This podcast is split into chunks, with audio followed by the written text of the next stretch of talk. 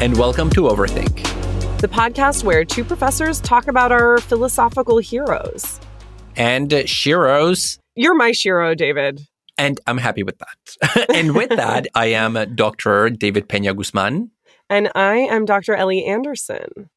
I want to start us off today, Ellie, by thinking about who counts as a hero in our society. Recently, I was checking out the CNN website and I realized that there's a whole page called CNN Heroes where they feature characters that are considered modern day heroes and they tell you the story of what they do.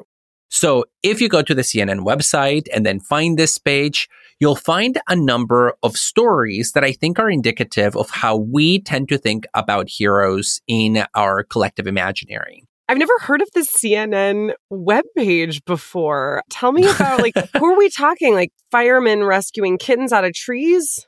Yeah, so basically, yes, it's all about the average person doing modern day acts of heroism where they go out of their way to basically help other people. So, let me give you a couple of examples of the sorts of stories that they cover. And I'm just going to read a couple of the headlines. Okay. So, listen to this. Hero upcycles old computers to open new worlds for young Kenyans. Another one. Dining with a purpose. Restaurant serving refugees recipes helps immigrants start new lives in the US. Okay. Final one. These friends rescued harvests headed for the trash and helped turn food waste into millions of meals. These people sound awesome. Yeah, no, they're they're really cool and you just there's a bunch of other stories that are similar in nature. And what stands out for me is that I think our contemporary understanding of the hero has undergone a pretty radical shift because none of these stories have what I typically think of as one of the defining features of the hero, which is a kind of self-sacrifice or self-effacement, almost rising to the level of self annihilation that goes hand in hand with the concept of heroism. If anything, what these stories all share in common is that they are average people doing community service in one form or another, which again mm. makes me think mm. that nowadays we use the term hero in a much looser sense than maybe the term has been used in the past. I'm looking at the website now since you mentioned it, and I'm seeing a few other ones, and I think you're totally right. It seems to be virtually ubiquitous, keeping dogs and their senior owners together. From battlefields in Iraq to the Nashville music scene, how a Marine veteran is using art to heal. But I think the implication is healing the community. Yeah, and there, there are just so many heroes. I'm so glad you draw attention to this really rich archive of everyday heroes in American culture, David, because there is some research I came across that talks about the banality of heroism or the concept of sort of small h heroism where basically the notion is that anyone can be a hero under the right circumstances. This is a view that is articulated in this article by Zimbardo and Franco, who are two thinkers that came up constantly in my research on heroes. They seem to be the hero experts. They're my heroes on heroism. Which is great because Zimbardo sounds like a, a villain name. Well, I mean, Franco, Franco, depending on where you are, it also has villainous connotations historically. Yes. I'm sorry, Zimbardo and Franco, if you are listening to this episode. We very much appreciate your research and we are not trying to knock your names. the banality of heroism as Zimbardo and Franco articulate it, suggests that we're all, or at least most of us, if not all of us, are going to be called upon to act heroically at a certain point in our life. And so we are all potentially heroes all the time. Being a hero is more a function of a situation than a function of an essential character attribute. And I think that's actually not the same as what you're drawing attention to, David, because what Zimbardo and Franco are talking about is more the fact that we might be called upon to sacrifice or to do those activities that we might typically associate with a hero rather than the community service in response to adversity dynamic that we see ubiquitously in CNN heroes. But I think th- there's still potentially a connection there in terms of this banality of heroism or the everyday aspect of it.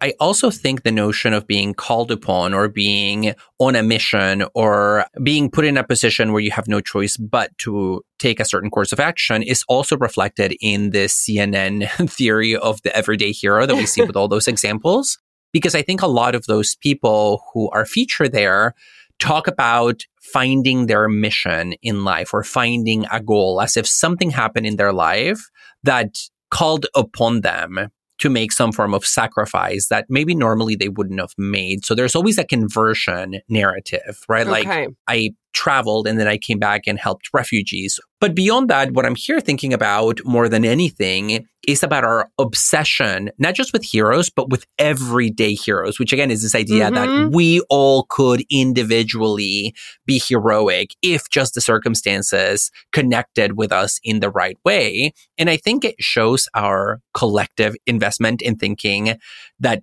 every particular can be a universal or that every individual can be great. Okay. And I'm just not sure that that jives super well with a more substantive understanding of heroism per se. I kind of want to retain the notion of the true hero who is not an everyday person.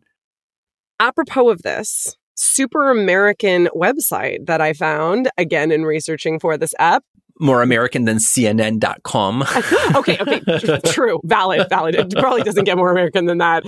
Yeah, or apple pie. But maybe as American as apple pie and CNN is this website called the Hero Roundtable. And this, I'm just going to read you their website description. Often called the TED Talks of Heroism, the Hero Roundtable teaches people how to be more than a bystander. From our humble beginnings in Michigan to our global series on three continents and counting. See how that e- description even mimics the hero narrative that I just described? It's Yes. plucking out of obscurity.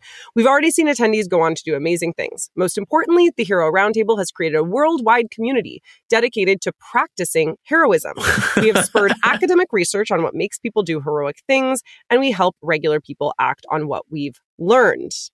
So, is this a group of people that trains people to be heroic, or is this a group that funds research on the concept of heroism? The, their bread and butter is that they host talks on heroism.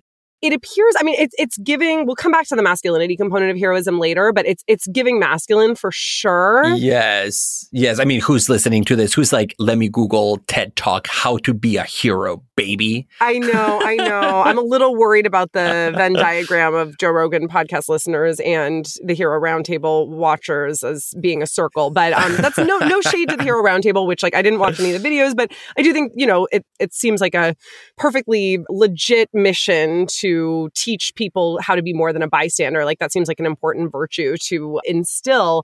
But I think part of what this speaks to, David, this idea that we could train heroes Yeah. intersects with this notion that anyone could be a hero given the right circumstances that we see from Zimbardo and Franco. Well, and not only that anybody can be a hero, but that you can have a worldwide community dedicated to practicing heroism in the same way that you have like a worldwide community of people who practice yoga every morning. Like, have you done your heroic day, deed at 8 a.m. today? you know, th- Okay, there's a there's a sense where you you have to force your heroism into your routine in a way that sounds really counterintuitive to me. And in that sense, it actually is pretty different from the Zimbardo and Franco because it's less about under the right circumstances, you might be a hero, and more like you can cultivate and practice being a hero. Every day, worldwide, from Michigan to multiple continents. Today, we're talking about heroes. what does it mean to be a hero, and why are we obsessed with hero worship? How is a hero different from other morally praiseworthy figures, such as the saint? And how has the concept of heroism changed over time, from the time of Homer to the age of CNN? I can be your hero, baby.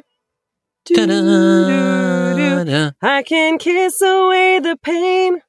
I don't know the lyrics. Okay, I will stop. Um, I just needed to get a little Enrique in there. It's, it's all I had in my head since we started recording this episode. Some Kike Iglesias.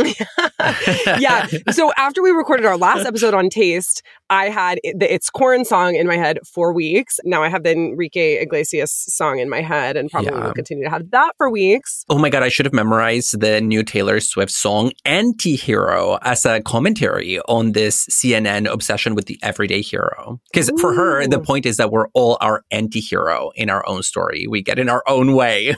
Interesting. I, I'm not a Swifty. I have not heard of this song, but okay, maybe maybe I'll check it out after this. David, when you pitched the idea for this episode, I wasn't quite sure what to think. I felt like I didn't really have anything to say about heroism. It's giving masculine, as I said earlier, and it's it's also giving Mm-hmm. conservative. For that reason, it's been really illuminating for me to think and learn about the hero because I feel like I have a much better understanding of what a hero is now. And in particular, I came across a 2013 book on classical heroes by the contemporary political philosopher whom I mentioned a moment ago, Ari Kohen. And as Kohen points out, ancient Greek moral life focused quite a lot on the Mhm. idea of heroes. And I want to talk to you about Kohen's research, David. But first, who's your favorite ancient hero and why? Mm, uh, on the spot, I would say I really like Medea. You consider Medea a hero? Yeah, I do. Tragic heroine, I suppose. Tragic hero for sure, but also a misunderstood female hero. I think there is a sense of justice that is at work behind her actions. of killing her children? Uh, yes, actually. And I, yes, connection to our antinatalism episode. no, no, no, okay, no, no, okay. David. I mean, no, but I, I do think that's what makes her really interesting as a hero, that she acts for a universal. And it just so happens to be a universal that is very difficult to relate to and maybe even illegible. What's the universal she acts for? Don't let your husband cheat on you? Well, not only that, I mean, she was rejected by the community, right? So she takes revenge out of a sense of justice and repairing a harm done to her. So I, I do think of her as a hero in, as a Shero, ancient Shero, back to the masculine versus feminine. But again, I really like that it's a very complicated hero in. So just to make sure that you're that I'm getting this right, David, you are saying that your favorite ancient hero is a revenge lord who kills her children because sh- she was cheated on by her husband and vilified by the community. Literally, can you think of a better one? I can think of I can think of many better ones. Okay, who is your favorite hero? This is super cliche, but like Hercules is at least a better candidate. That is too cliche. But okay, why? Antigone, Okay, Antigone also I like. Why why why Hercules? because I like the Disney movie. Okay, and you're gonna give me crap about Because- my desire for feminine revenge porn from antiquity. Because Go the Distance, the song, has had a massive impact on my personal ambition since I was an adolescent. Okay, I don't mean to dodge that question, David. I will I will have to think about some more substantive reasons why I think Hercules is a good hero, but I do want to make sure that we talk about Kohen, who gives as examples of heroes from the ancient world a few folks, but I want to focus on the Homeric heroes that he addresses, Achilles and Odysseus. Kohen points out that there's not a single figure of the hero that we get in ancient Greek culture. There are rather multiple figures of the hero. And I'm not going to obviously taxonomize all of the different versions of the hero that he gives, but I want to focus on why Odysseus and Achilles are both heroes while being very, very different. Achilles, as Kohen says, is your classic war hero. He is the most skilled fighter in ancient Greece. And in the Iliad, you really see this narrative of a sort of sulking hero who refuses to go into battle for most of the epic. But then when he finally does go into battle, he takes his mortality in hand, recognizes that he is going to be killed on the battlefield, and goes in guns blazing, or what should we say, like sword Swords a Swords moving. a- swords moving. Swords are swinging.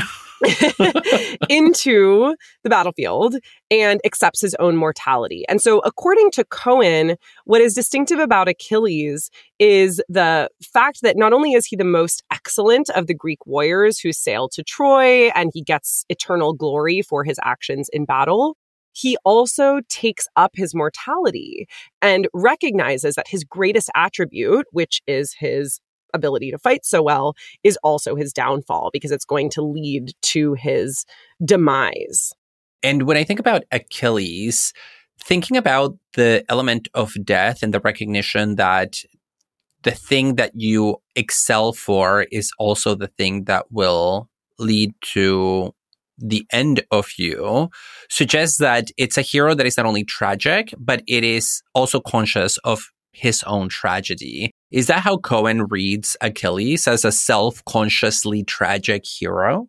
Yeah, I don't know if we would use the word tragic there, but as self conscious for sure, because the account that Kohen gives focuses on Achilles' grief. Achilles' grief first over the forced removal of the young woman who was his concubine, and then the death of his friend slash maybe lover, Patroclus. Lover, yes. Yeah. And then finally we get to his return to the battlefield, and, and he's, yeah, just like still filled with grief and aware that he's probably going to die.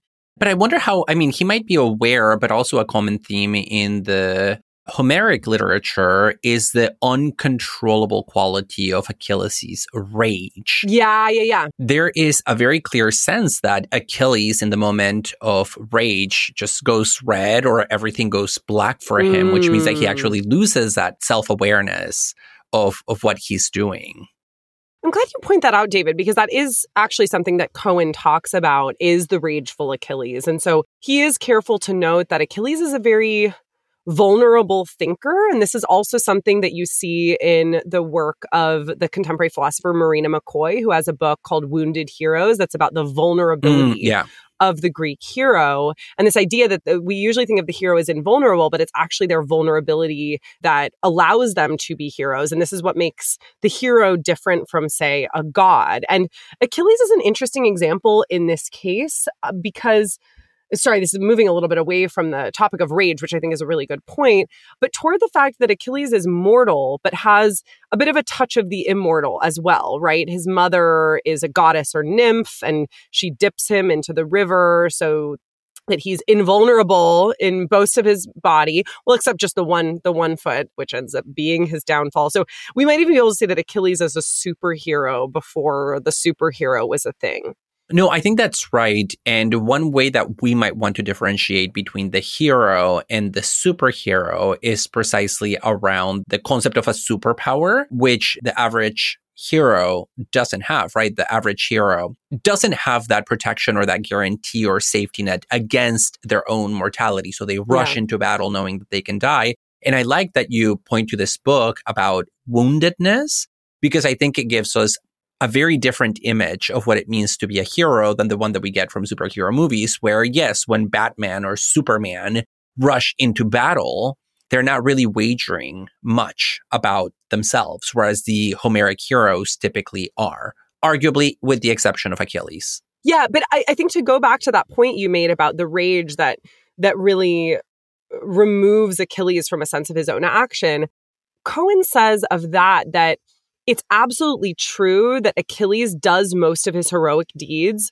when he is in this state of rage. And he even says that, that Achilles has an element of savagery. And when he yeah. achieves most of his impressive de- deeds, he is divorced from the norms of the community. But what makes Achilles a hero is not only that he achieves those impressive deeds, but that he then ends up returning to the norms of the community. So he says that Though his most impressive deeds occur when he is divorced from these norms, Achilles is ultimately able to achieve the status of archetypical battlefield hero because he is restored to the values of the community. Yeah, um, and uh, I mean, you you said that we should begin with Achilles and eventually move over to Odysseus as another Homeric hero that is heroic for other reasons, maybe than Achilles, because he's mm-hmm. not particularly good at battle, but he might be heroic in other ways. But one connection between the two that I'm thinking about here is that Odysseus at some point also goes into a bout of rage when he, at the end of the Odyssey, of course, murders all the suitors. And there's a very clear sense that you get in reading the Odyssey that this is a transgression mm. on the part mm. of Odysseus. So I wonder whether we might want to consider the possibility that every hero at some point must also be an anti hero in these moments of, of savagery and murder. Yeah. Yeah, that could be. I found Kohen's account of Odysseus to be kind of uh, difficult to pin down. Not in the sense of the content of what Cohen was saying, but the status of Odysseus as a tragic hero and whether or not he is worth morally emulating. Because I was getting, to use sort of like masculinist to incel language, soy boy vibes from his account of Odysseus. He talks about how Odysseus doesn't actually do really any great deeds. Instead, his heroism is simply about his ability to endure great suffering. He Mm, yeah. notes that Odysseus takes all his friends on this big trip. Most of them die, they drown, they get crushed or eaten by giants and monsters.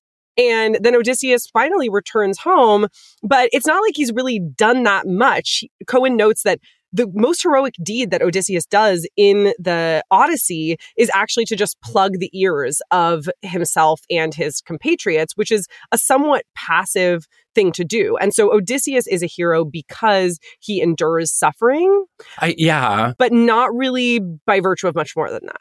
On the one hand, thinking about it in terms of suffering is kind of bizarre because it's his suffering at having sacrificed all of his friends, right? Like the suffering here really is not his as much as it is his friends. What do you mean? I mean, they're the ones that really pay the price. Oh, but he's suffering because he, he wants to go home. He's been stuck in Troy for so many years. He misses his wife and his lovely home. Of course, but when I think about the heroism of Odysseus, I don't typically think of Ed in terms of his alienation from home or in terms of his suffering necessarily. Okay. I think about it in terms of his cleverness. He is an intellectual hero Ah. because he has this kind of wily intelligence that under the most constraining, oppressive circumstances, he still manages to find a way out. So he tricks fate and necessity at every corner, right? So think about when you were talking about the Cyclops. He very cleverly escapes that situation by playing with language. Oh, that's a good point. And when he puts wax in the ears of all the men on the ship, but not his own, rather tying himself to the mast, it's not because that's his only choice. It's because he wants to listen to the song of the sirens without paying the price. So for me, his heroism really is tied to a kind of wily intelligence of getting your way. Wait, but what do you mean he listens to the song of the sirens? I thought the whole point was that the the wax or is it the cotton? I forget what substance they put in their ears drowns out the song of the sirens. Yeah, but he doesn't put it in his own ears. He puts it in the ears of the people rowing the boat, and then he ties himself to the mast in order to hear the song of the sirens. Okay, okay. That is a crucial component that I totally forgot. Thank you Yeah. for that reminder. Yeah. But yeah, he's yeah, always that getting his way in a really heroic way. manipulative soy boy. and as, as I'm using that language, I'm I'm doing so deliberately because I I really do associate the notion of the hero in its archetypical forms with masculinity and I want Mm, to probe that a little bit. Maybe a little bit now but then also perhaps later in the episode. And I- think it's telling, for instance, that we need a notion of the shero or the heroine in order to qualify that we're talking about women sometimes. Because otherwise, you could say that the notion of hero is gender neutral, but then we wouldn't need the notion of the shero or the heroine to sort of counterbalance it. I think, especially the shero in this case. Like the shero is the girl boss of heroism. And, and I think there's a militaristic element as well. I mean, it's, it's, it's such a compelling myth, the myth of the hero to get people to go above and beyond and to sacrifice their own well being for, quote, the greater good, right? There's something extremely seductive about that myth. I wonder what the status of the hero is today. I think in a society where a lot of folks are questioning militaristic and masculinist values. What do you think, David? Yeah, I mean, I'm obviously not going to come to the defense of militarism and masculinism in relation to the hero, Well, especially. there, there could be there could be a kernel there. I mean, I did say earlier that I don't really love this CNN theory of heroism where everybody's a hero. You just have to find the right place to be one. Because I think there is a place for recovering maybe an element of that older Homeric paradigm of heroism, which has to do with higher acts of self-sacrifice, or rather acts that bring about a higher form of self-sacrifice than just community service, right? So I, I want to just raise the bar a little bit for whom we call a hero without going all the way to requiring that that hero be a masculine military figure that rushes into battle or is readily willing to sacrifice the life of his friends just to come home. Yeah, and perhaps the very examples of Achilles and Odysseus, we can press a little bit on here because Achilles, as we mentioned, is in grief for his friend slash likely lover Patroclus. And so there's a homoerotic dimension and definitely a homosocial dimension to the Iliad that I think goes against the rugged individualism of masculine myths that we have in America today. Odysseus is also really sad and really missing his wife. And so there's a love of homeland and family that's maybe a little bit different of wounded men.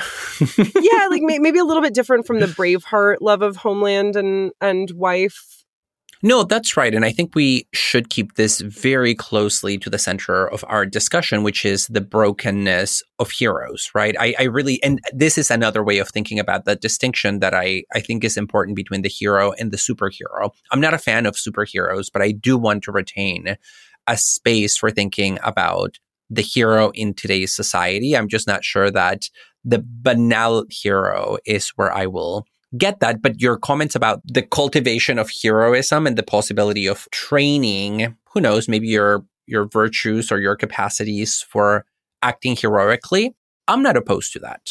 Yeah. And I think I, I mentioned Braveheart. I feel like the dominant notion of heroism in our culture today for me is the Mel Gibson version of heroism. But I do think that even the Mel Gibson heroes trade on vulnerability as well, right? There's a sense in which the masculine strength that they possess comes out of weakness. And you see that too in in Wild West heroes, like the Clint Eastwood type of heroes too. They are all broken. And so maybe actually focusing on the vulnerability or the woundedness isn't in itself resisting the masculine narrative. It might actually be a key tool of it. Interesting. So the reason that we bond or are drawn to these otherwise savage male figures is because we focus on their woundedness and the justification that the breach of their masculine integrity suddenly gives to their actions, right? Like, oh yeah. yeah. what he murdered all the suitors, but remember he was really sad about leaving home. I know, you know, like I know. okay, that's basically what you did with Medea. You were like, yeah, she killed her children, but she was she was ostracized from the community. Yeah, but remember, we're we're criticizing militarism and masculinism. yeah, and I, I don't want to deny the seductiveness of that masculine myth, though. I mean, I I'm just speaking as like yeah. a cisgender woman with a lot of privilege in other ways, but I was totally sucked in by the Mel Gibson heroism when I was a teenager. I I definitely had my moments of enjoying Braveheart and The Patriot and finding there there's something just like the kind of the kind of got to my my heart when I watched those movies. Your heart, yeah. But what what was the feeling that you got? Was it a kind of like potentially sexual romantic appeal? Like, I mean, in as much as Heath Ledger was in The Patriot, yes. okay, okay, but. It, Okay, so I didn't quite have that. And uh, typically, when I see men that go on a violent spree, it, it, for me, it's a major turnoff because I just can't imagine what it would mean to go there. And even though I never quite identified or was drawn to that hero type, I really do want to believe that there is a place in, in social life and in culture and in politics for representatives of the heroic. I just don't know how to talk about it. So hopefully over the course of this episode, I'll develop better language for articulating the kind of hero that I want to envision that is somewhere in between the CNN and the Achilles and Odysseus of the world.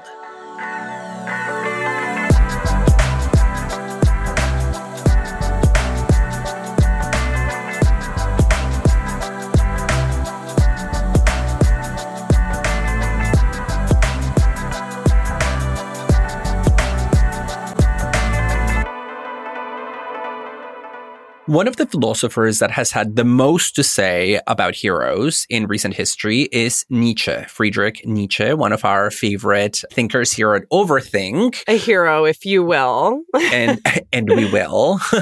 and one of the places where this comes out most clearly is on his essay on three types of history called On the Uses and Liabilities of History for Life. Yeah, or the utility and liability as it's translated in the version that I usually teach. So Nietzsche begins this essay by saying that life requires the service of history, but he thinks that we often focus too much on history. We have an excess of history, and an excess of history is harmful to life. And so when we're studying history on Nietzsche's view, we always have to A, balance it out with like an ahistorical impulse, which he associates with forgetting. But B, and more importantly for our purposes here, keep in mind that history should serve life rather than sucking the life out of life. Out of you. if that makes sense. And he identifies a few different kinds of history, which he says are needed differently depending on the time and the context. There's one view of history that we want to focus on today David because this really came to mind for both of us as we were we were thinking about this episode and that is monumental history, which is a form of history that Nietzsche says, as one example, was very popular during the Renaissance. And this is a kind of history that can inspire people to great actions and to striving. And part of the reason for this is that monumental history focuses on the actions of great people, or, you know, to use the gender term, great, great men, men in the past. that is heroes. When we focus on the history of these heroes from the past, we come to see that greatness is possible and we are inspired ourselves to create something great.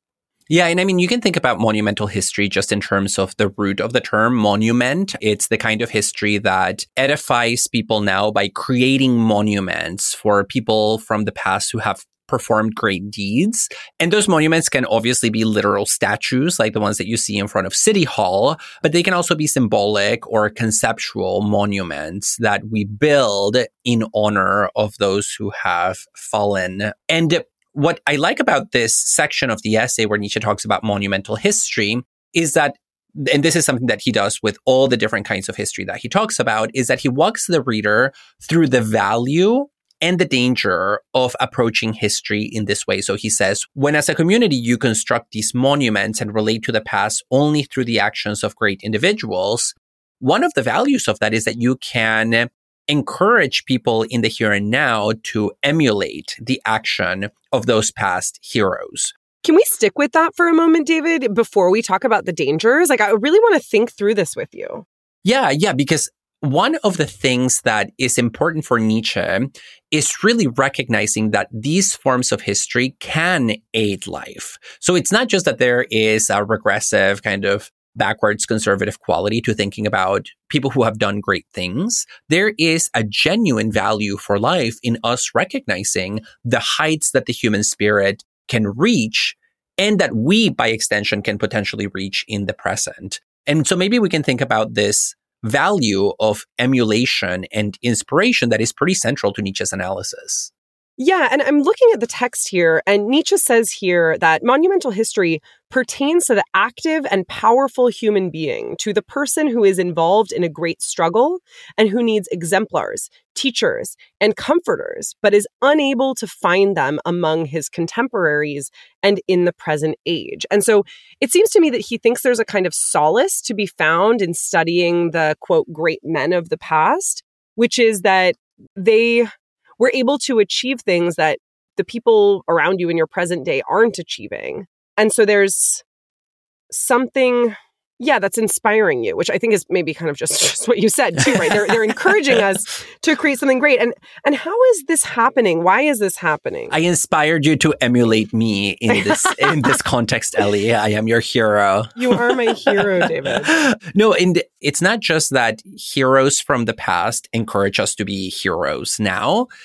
It's actually that our relationship to heroes from the past change our relationship and our view and our belief in humanity as a concept. And mm. at some point, mm. he uses the metaphor of a chain where he says, yes. when you look, yes, it's a, it's a really great passage where he says, if we tell the history of the present in terms of these great individuals who have done great deeds, each of whom is a link in a trans historical chain, what you do is you establish a sense of continuity over time that reestablishes your faith in humanity because it allows you to grasp humanity as one across the ages. And for Nietzsche, there is value in that unified perspective that brings the past and the present together in one mental act, essentially.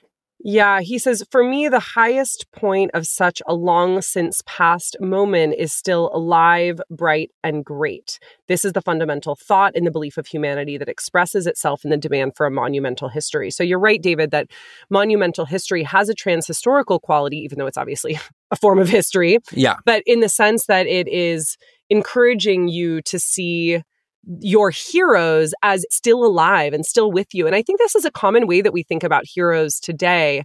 They're characters in your imagination that we might say live rent free in your head and inspire you to do great things. Like Hercules did to me when I watched that Disney movie. and Medea will to me when I drown my children. oh my god! Oh my god, David, just just no. Ah, it's going to uh, continue the, with the Medea theme. No, yeah, no, but we we could say that the way in which you described it, Ellie, from, from the text is that our heroes from the past prompt us to dare in the present. But mm-hmm. even beyond that, Nietzsche says, just monumental history also encourages to move into the realm of action in the present because it guarantees you an afterlife because you know that you are or can be the hero in the making for future generations, assuming that you dare. So it keeps the past alive, but it also turns you into a figure for the future. Another component of Nietzsche's account that I want to think about a little bit is the role of fame in it, because he says that fame is characteristic of the hero and of monumental history, but it's not fame in the sense of like a passion for glamour and popularity while you are alive. Rather, it's a transfigured fame, which involves a belief in the coherence and continuity of what is great across the ages. So it's a knowledge and faith in your own greatness that is somehow not narcissistic. Well, and that's connected to the point I made earlier about the transhistorical chain because what the hero does through their heroism is they join the ranks of those who are members of this kind of elite transhistorical group of great people. And so that's the kind of fame that you achieve. You achieve a transcendental or maybe at least transhistorical fame, right? You become mm-hmm. another link in that chain. So that's right. And at the same time, I think there is something important to the idea that the hero, while they are alive, although Nietzsche is kind of doing a backwards looking approach here to the monumental history. But the hero, while they are alive, is trying to lay the groundwork for a future. And so they do recognize their moment in history in a particular way.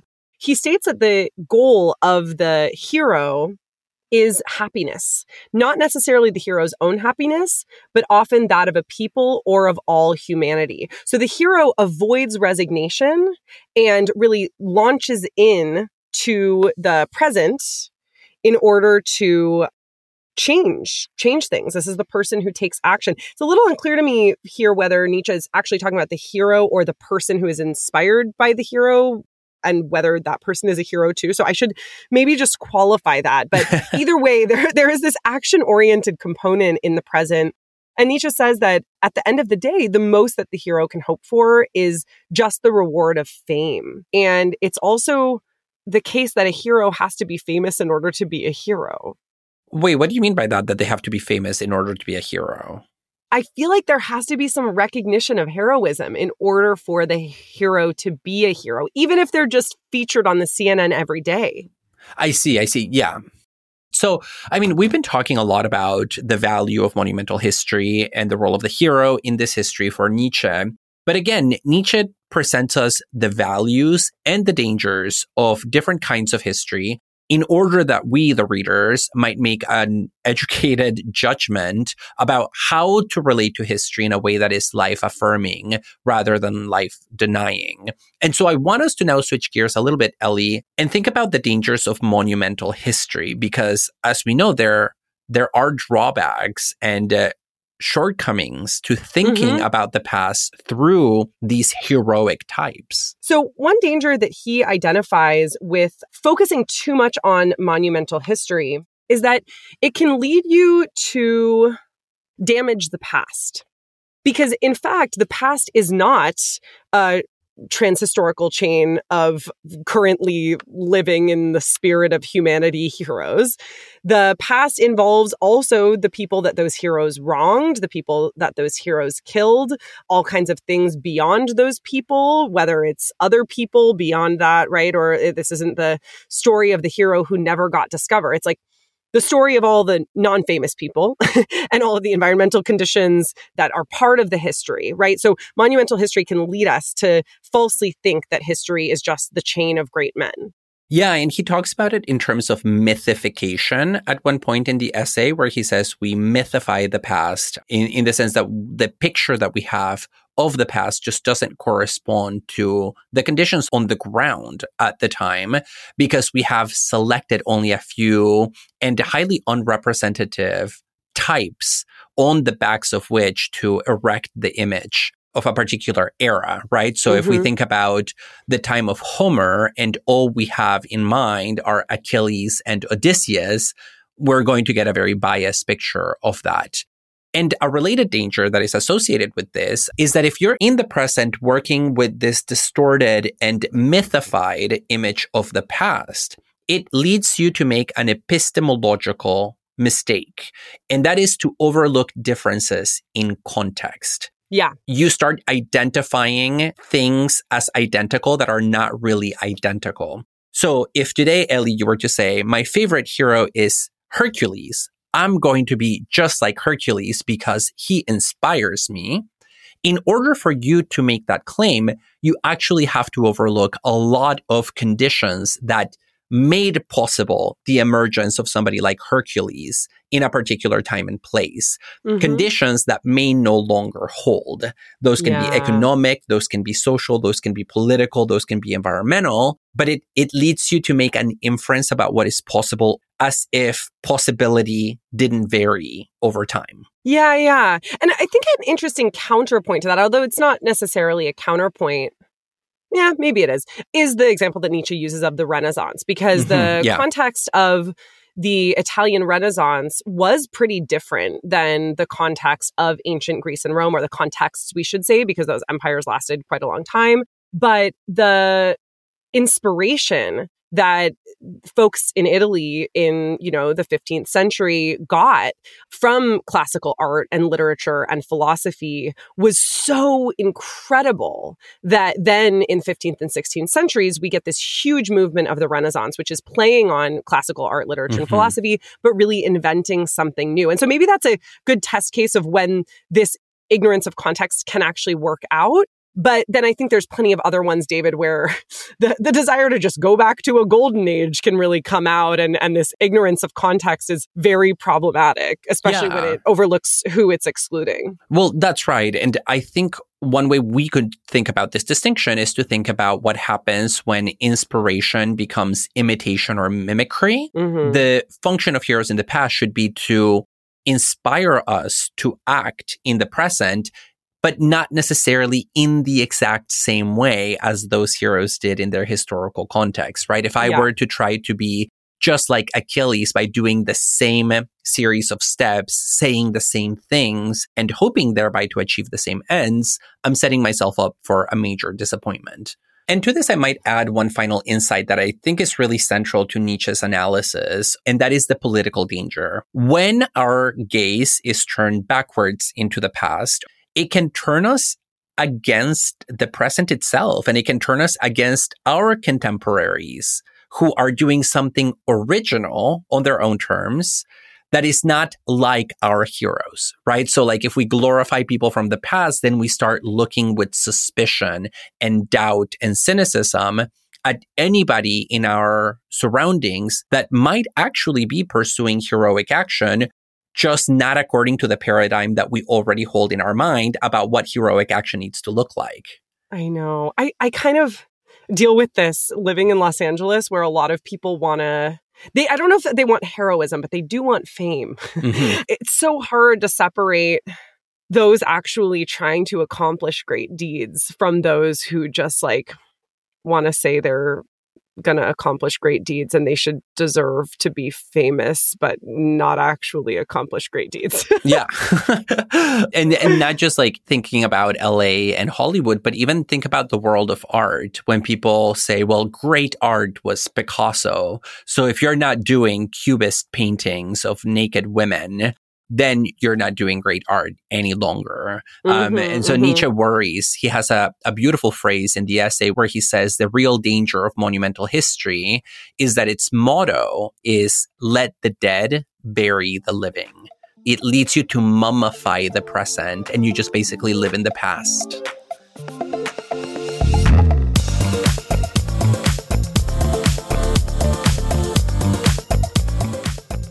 Enjoying Overthink? Please consider supporting the podcast by joining our Patreon. We're an independent, self supporting podcast, and as a subscriber, you can help us cover key production costs, as well as gaining access to an exclusive digital library of bonus content and more. One of the defining features of a hero is that they perform extraordinary acts that go above and beyond what we might expect somebody to perform in that same situation.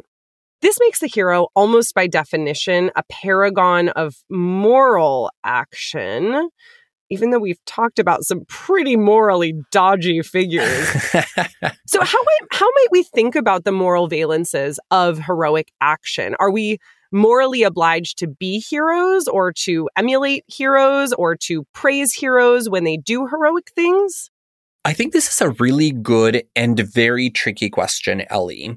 And it turns out that there is a prolonged debate in moral theory about precisely this issue, which began in 1958 when a philosopher by the name of J.O. Urmson published an article entitled Of Saints and Heroes, which is an essay about moral theory and about mm-hmm. how moral theory should relate to the figure of the hero.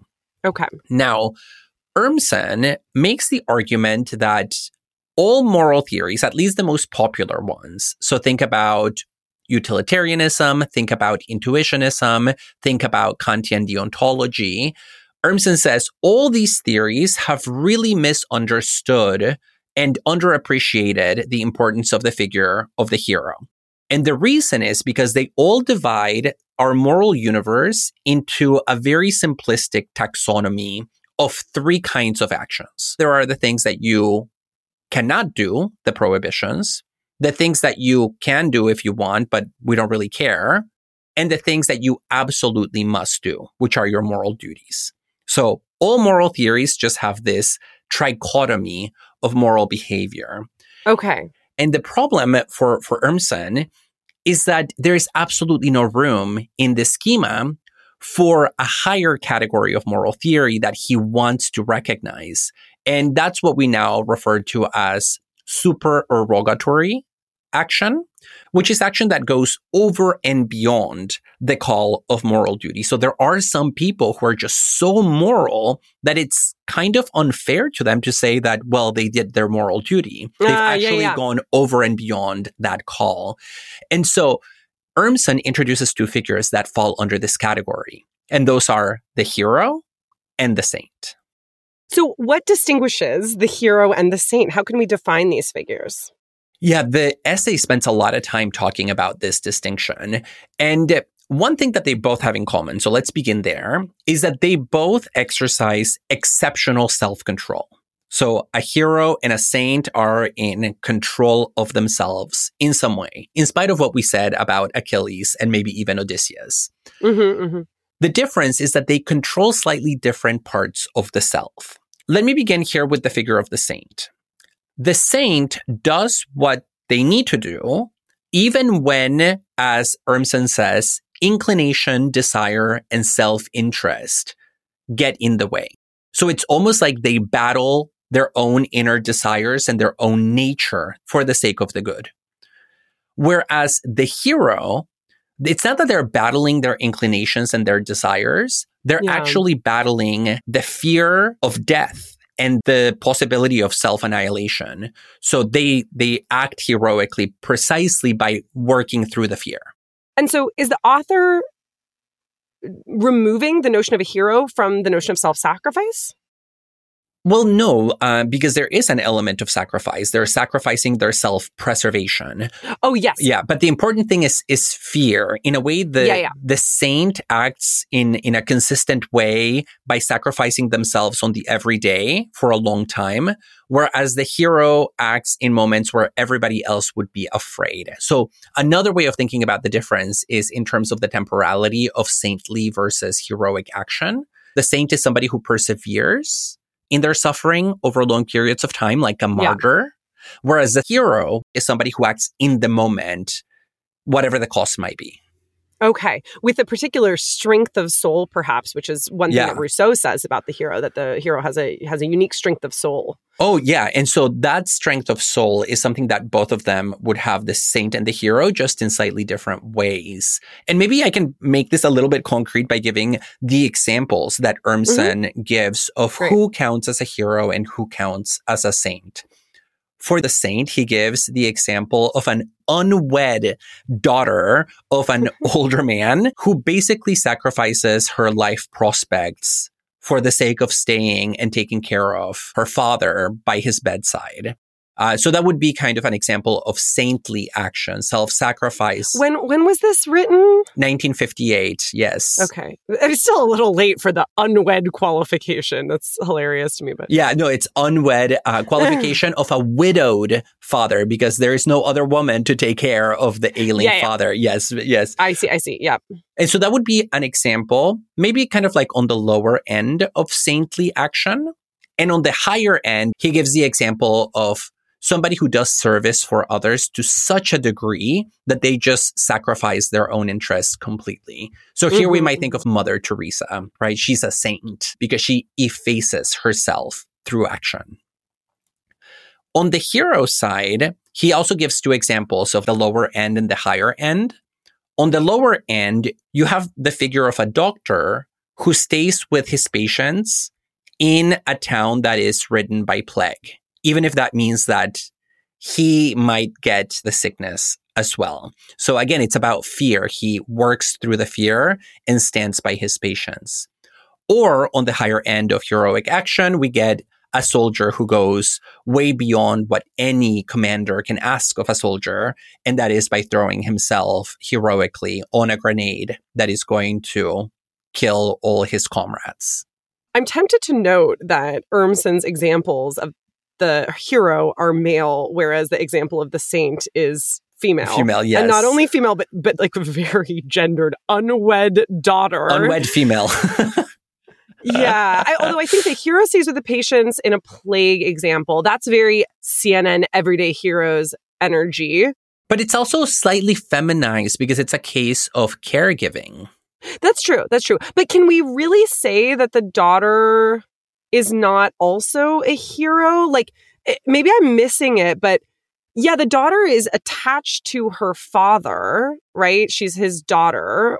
But that shouldn't th- that familial link shouldn't be necessary for the distinction between saint and hero. So remind me of, of what the more relevant difference might be than that. Yeah, that's a very good question. Two responses. The first one is that Urmson just says to be a hero, there cannot be a natural relationship of care and love between the figures. And he uses another example to disqualify the hero. He says, when a mother throws herself on a grenade, for example, to save her baby, that's not heroic action. But when you do it for okay. strangers, when you do it for strangers, it is. Can the mother still do it for stranger though, or is it suddenly like now a male figure in place of no, if a mother does it for strangers, it is heroic. And if a father does it for their son, it is not heroic. So that's the 1st thing Uh-huh. that he just unilaterally decides that filiation discounts heroism. The second thing is that the difference is in the relationship to fear of death. The daughter's life is not at stake Oh, yes. right? Like sh- she's not going to die by caring for her father. She's just going to sacrifice a lot of her own life goals, like maybe finding a husband. He says that. Which is, I mean, honestly, that that's kind of valid. Like, I, Yeah. I do think there are plenty of people who choose taking care of parents over s- finding and supporting a romantic relationship. So that's not necessarily cringe. It's just like No. Urmson's Urmson's a little gender cringe, I would say. oh my gosh, yes. I mean, I, at the time he was already kind of like at the end of his career, so he's like a first half of the 20th century man. Yeah. But the the heroes in both cases, the doctor who stays with patients in a plague ridden town and the soldier who throws himself on the grenade, those are people who put their life on the line in the Okay. moment. And that's Yeah, yeah. the distinction. this goes back, David, to how you started this, which is the notion that the hero is going over and above their duty. They're doing things that we cannot expect. Whereas, arguably, the mother and the daughter, by acting out of familial care, are doing things that one could conceivably think of as part of their duty. Obviously, people have very different conceptions of what our duties to family members are, but maybe that's part of the idea. And so I, I think to go back to what you said, there's a sort of excess of giving, excess of generosity that the hero undertakes, it seems to me, relative to non heroic but moral figures. Yeah, there's always an excess, and that's what defines super erogatory action of the saint and the hero. And so just to clarify, for Urmson, the mother who throws herself in the way of a car to save her daughter, she's still a saint. She's just not a hero. And so it's still super erogatory, is still going over and beyond the call of duty. It's just that filiation gets in the way of this other Mhm. category. Okay. But what's unique about these two examples, now to bring it back to moral theory, is why does this excess of morality matter in the first place? And Urmson says the reason is because there is a fundamental paradox in the figures of the saint and the hero together. And that is that even though all of us share an intuition that they deserve a lot of praise and that they are paragons of you know human achievement in the realm of, of moral duty and action we cannot expect that of anybody. So it has to be unprompted by duty right? Like nobody will say ellie you must be a saint. Ellie you must be a hero. In some ways we have to simply hope that that desire to transcend will be born out of you So, David, following this account, as we close our episode, tell us have you come around to the idea of heroes? well, I said that I was open to it, but I didn't have the language for talking about it. And maybe Urmson's article gives me some language where I want to raise the bar a little bit from the CNN approach to heroes, where it's more than just community service. And I think these two concepts of putting your life on the line and sacrificing your own interests might be central, where I, I kind of want to see some level of sacrifice before I call somebody a hero. Like genuine sacrifice. Meanwhile, I'll lean into my identity as a little lady and accept that I can at most be a shero, not a true hero. At most, you can be a saintly Shero. We hope you enjoyed today's episode. Please rate and review us on Apple Podcasts, Spotify, or wherever you listen to your podcasts. You can subscribe to our Patreon for exclusive access to bonus videos, live Q&As, and more. To reach out to us and find episode info, go to overthinkpodcast.com and connect with us on Twitter and Instagram at overthink underscore pod. We'd like to thank our audio editor, Aaron Morgan, our production assistant, Claire Ahern, and Samuel P.K. Smith for the original music. And to our listeners, thanks so much for overthinking with us.